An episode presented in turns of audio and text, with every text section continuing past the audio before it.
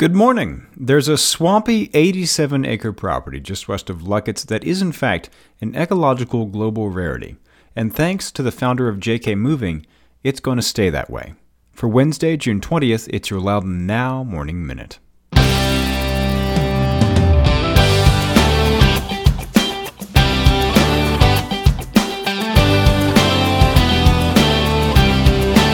Hey, here's a question. What's your favorite place in Loudoun to take folks visiting from out of town?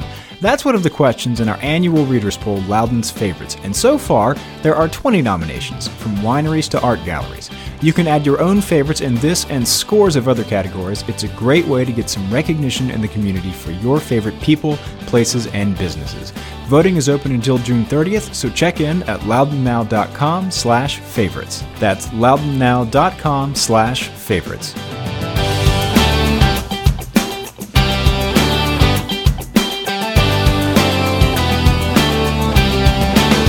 Thanks for being with us. I'm Renss Greene.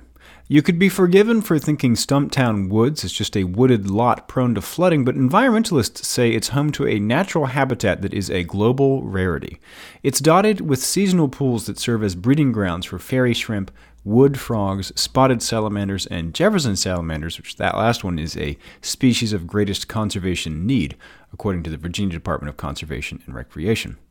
When the property's owner put it up for sale, the Loudoun Wildlife Conservancy started raising money to buy it before a developer could snatch it up and turn it into a subdivision.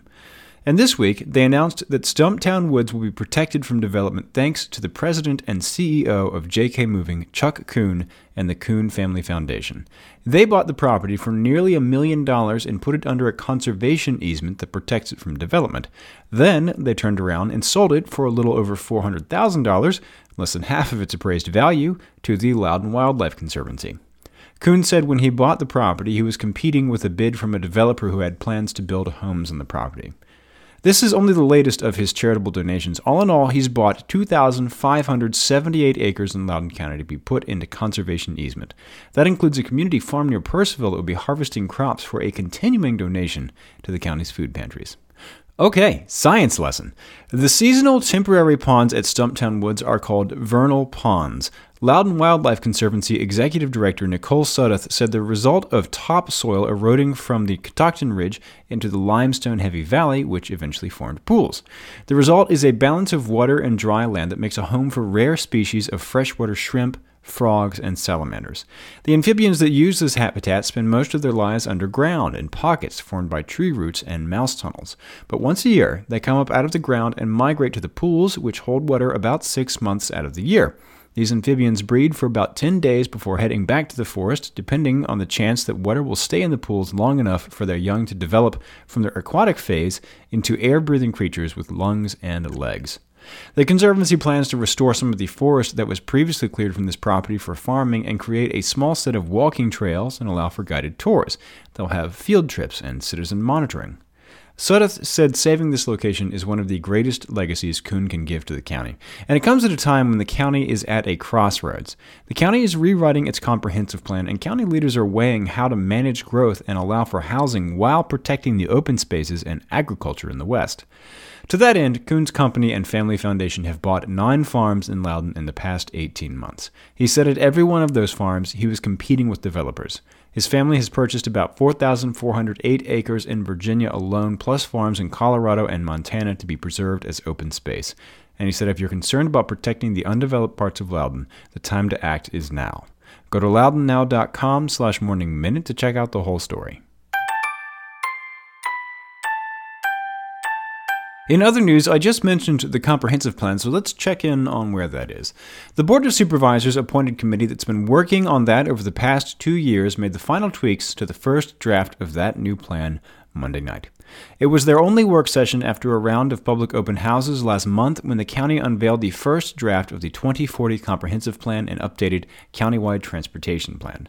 According to the county's count, 372 people participated in the six community meetings, and 1,163 comments were recorded during the sessions and online, enough to fill 184 pages in a staff report.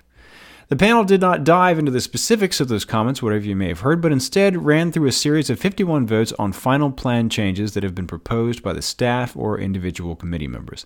Those ranged from major changes like a failed motion to cancel plans for urban scale development along Route 7 in the areas of the Dulles Town Center, Concordia, and One Loudoun, to minor ones like whether to show the locations of the Dulles Airport runways on the plan's various maps.